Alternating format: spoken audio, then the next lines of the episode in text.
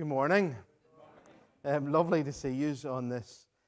Well, it is a lovely summer's day today, isn't it? Um, there isn't much of a breeze, um, so it's a little bit warmer and balmier uh, than we're used to, but um, it's a lovely uh, morning as we come to worship. So, whether you've gathered in person or indeed online with us today, we bid you uh, a warm welcome here in the name of Christ to Derryvolgie. Um, we begin this morning by using a little verse from Scripture found in 2 Corinthians chapter 12 and verse 9.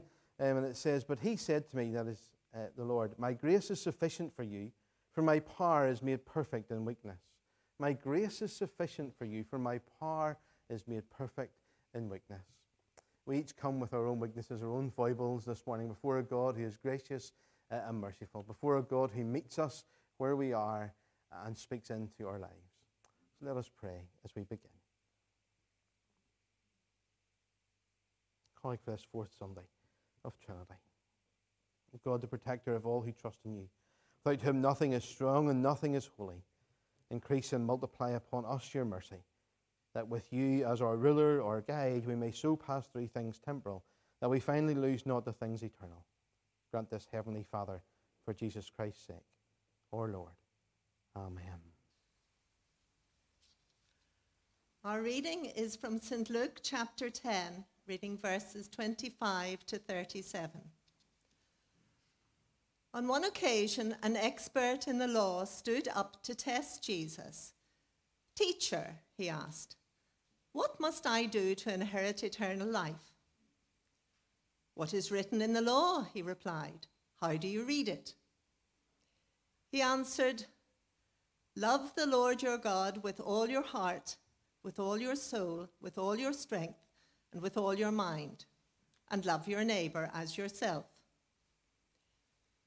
You have answered correctly, Jesus replied. Do this, and you will live.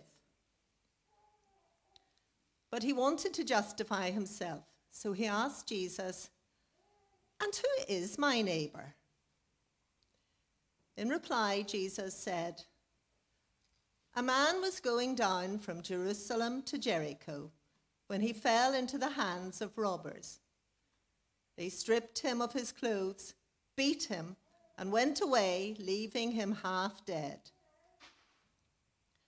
A priest happened to be going down the same road, and when he saw the man, he passed by on the other side.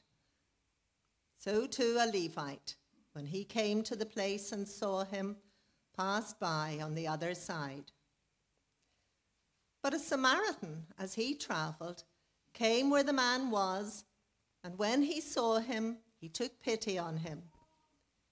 He went to him and bandaged his wounds, pouring on oil and wine. Then he put the man on his own donkey, brought him to an inn, and took care of him. The next day he took out two silver coins and gave them to the innkeeper. Look after him, he said, and when I return, I will reimburse you for any extra expense you may have. Which of these three do you think was a neighbor to the man who fell into the hands of the robbers? The expert in the law replied, The one who had mercy on him. Jesus told him, Go and do likewise.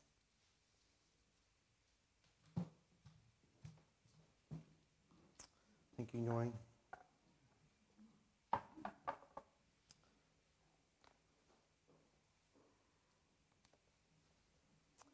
A couple of weeks ago, whenever uh, Peter Jones was with us and Frank was being um, commissioned as our parish reader, um, Peter was talking about how we can engage with the community around us, how we as a body can reach out. Last week we looked at that, that theory of sending out, Jesus sending out the 72, how in our everyday, sometimes how we feel the smallness of our everyday, we can actually be witnesses for Him. It's our everyday practices, a small act of kindness that helps to share and to show the love of Jesus um, in this community. Being His hands and His feet, by being yourself, um, is the most powerful moment as we share our story, as we share our faith as we carry the presence of Jesus with us. And this week we're thinking about this uh, title of helping out. Um, this is a well known passage of the Good Samaritan. If you've been um, at church or been through Sunday school or been uh, in any kind of religious context, Christian context, over a period of time, you'll have heard the story of the Good Samaritan before. And the, the background, uh, we've probably many times maybe heard it before. It's a, this was a rough road. This was a place where these beatings and these robberies would have occurred on a regular basis. A road that you didn't normally necessarily travel um, on your own on.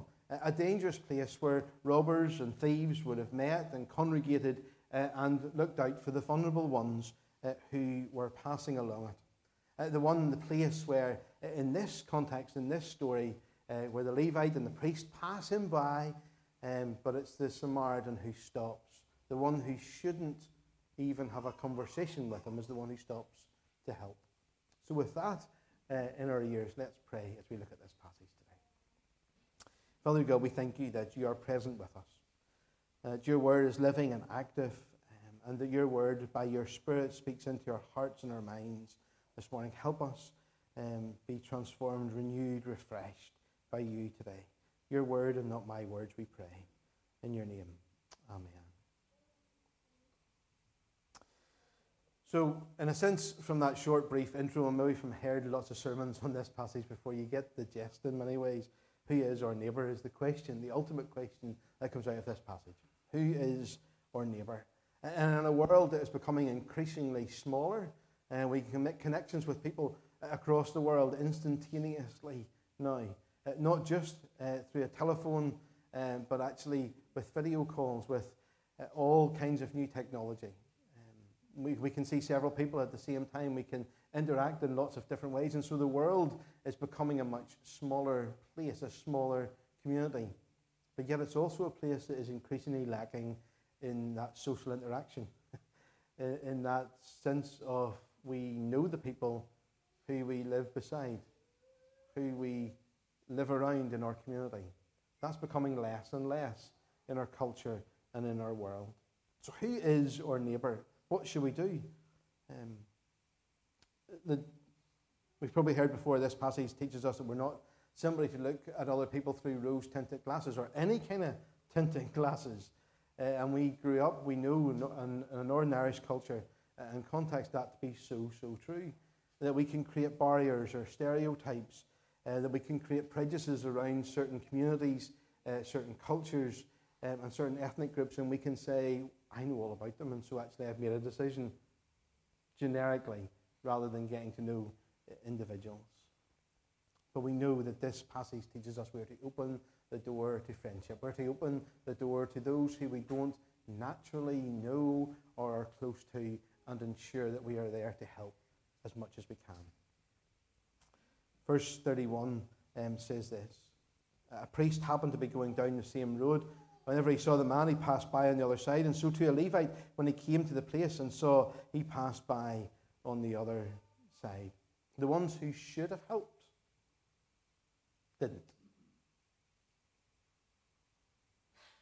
The ones who culturally were set aside within their religious community to be the ones who reached out the hand of help are the ones who walked on.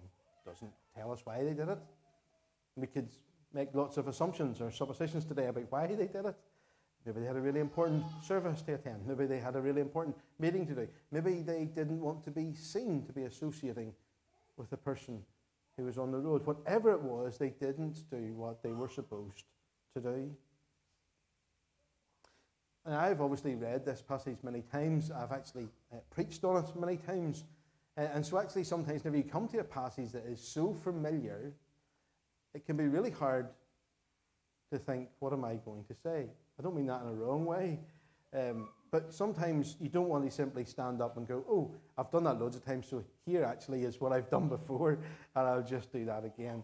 And so I agonized over this passage during the week and really prayed into it and spent time living with this passage in a sense and rereading it and thinking, what is, is there anything fresh in here today firstly for me that I could say in this context for us as a parish. And the one thing that struck me this time as I prepared um, uh, was this the man, the injured man, he never speaks. He's completely silent. Verse 30. In reply, uh, Jesus says, A man was going down to Jerusalem Jericho, whenever he fell into the hands of robbers, they stripped him on his clothes, they beat him, and they went away, leaving him half dead. Later on in the passage, whenever the Samaritan takes him to the inn to look after him, no words are expressed by this man in this parable. There's nothing to attract us to him. There's nothing that he says that is worthy of note. He remains seemingly faceless and nameless. Like so many people in our community.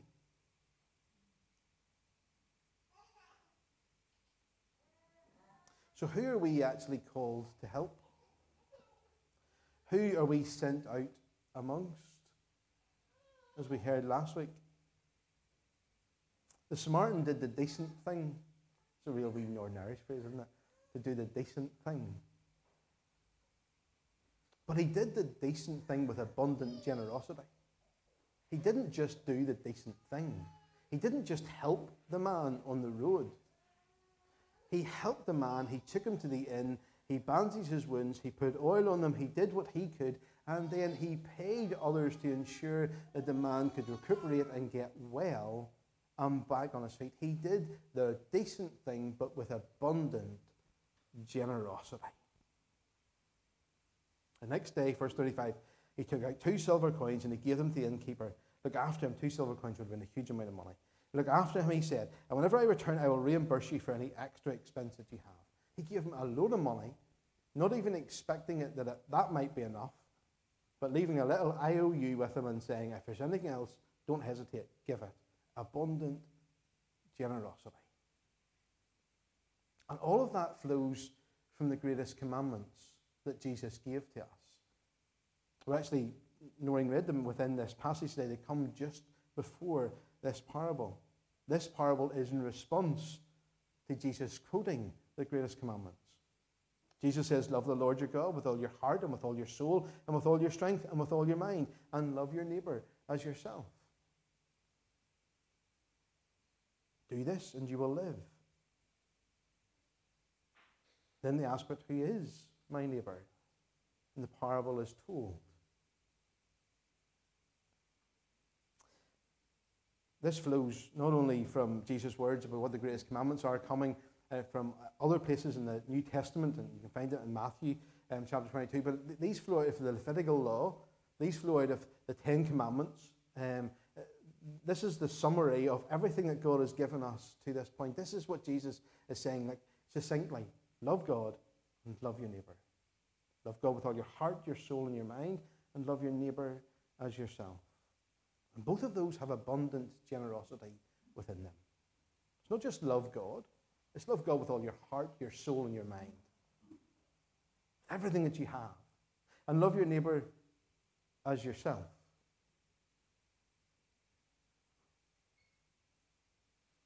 Do you love yourself?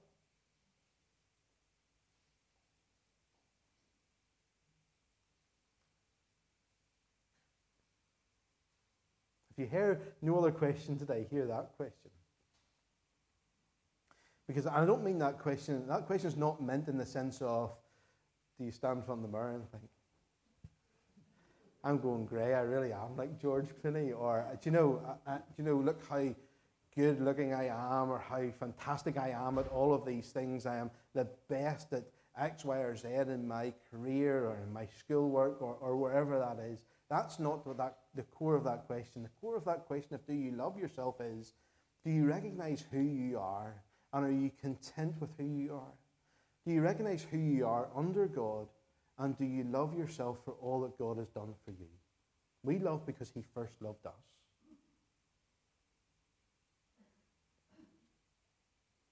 We know that we should love God, but we do it generously. We know that we should love our neighbor, and we need to do that generously as well. Often we love other people without first loving ourselves. But that commandment, Jesus says, love your neighbor as yourself. And in that he's saying, recognize who you are, what the Lord has done for you, and know that you are loved by him. And in meeting him in those places, you'll be able to love your neighbour with abundant generosity.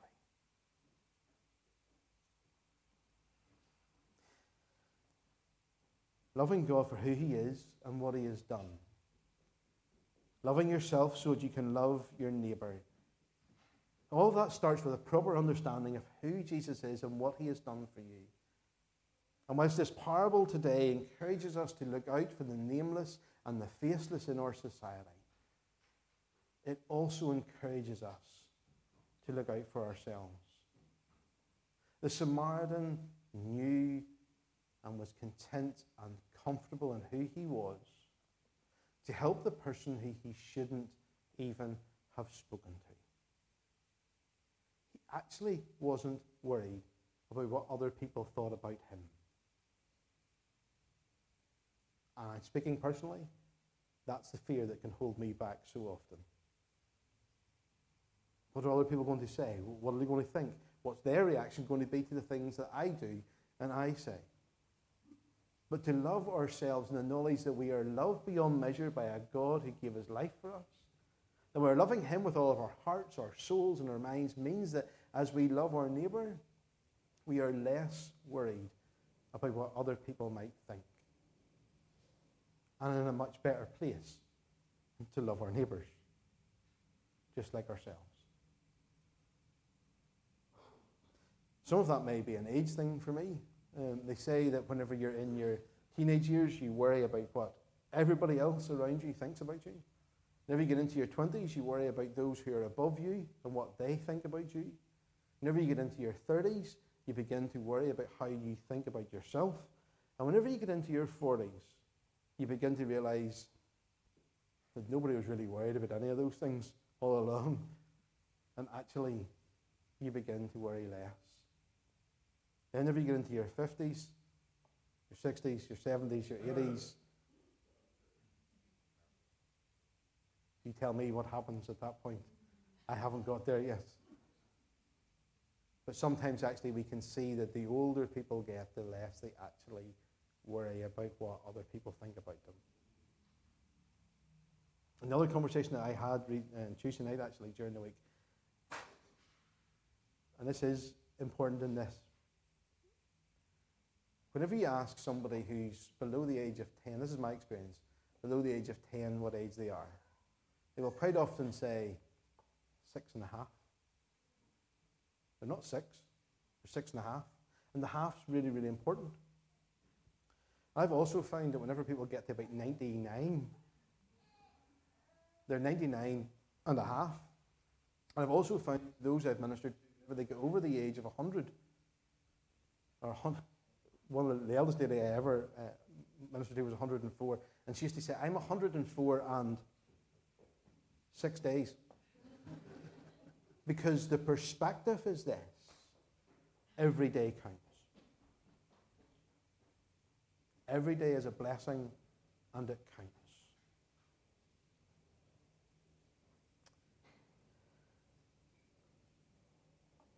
Jesus asks the Pharisees and the Sadducees, which of these three do you think was a neighbor to the man who fell into the hands of the robbers?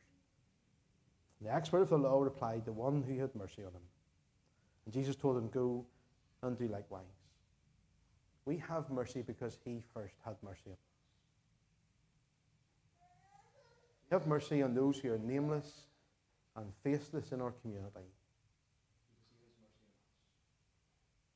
We love our neighbours because we love ourselves and who we are in Him and through Him. We love our neighbours and we love God because He is the one who is able to do immeasurably more than all we ask.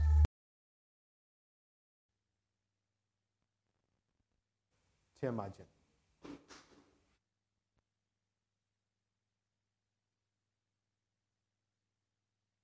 You've received. And at that point, things begin to flow in abundant generosity. And abundant generosity means that we become less worried about what other people think. We give of what we have.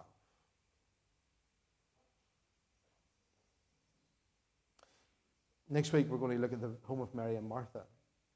And a little phrase that has struck me as I've already begun to, th- begun to think about that Uh, is a sentence, uh, and I finish with this to carry it next week, is this, and it is about abundant generosity. That whenever you realize that you have more than you need,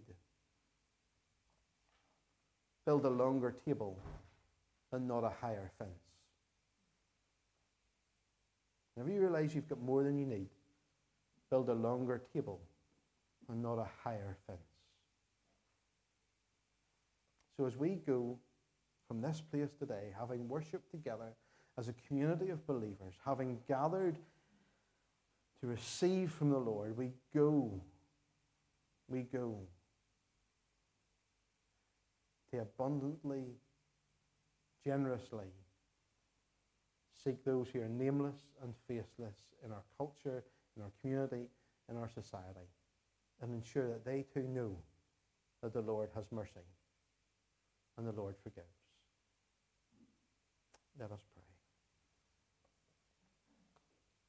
Father, pour out your Spirit upon us this day, that we, coming before you, may know you like never before.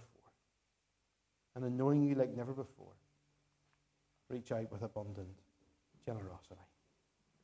In your name. Amen. Uh, so may the Lord bless you and keep you. The Lord make his face to shine upon you and be gracious unto you.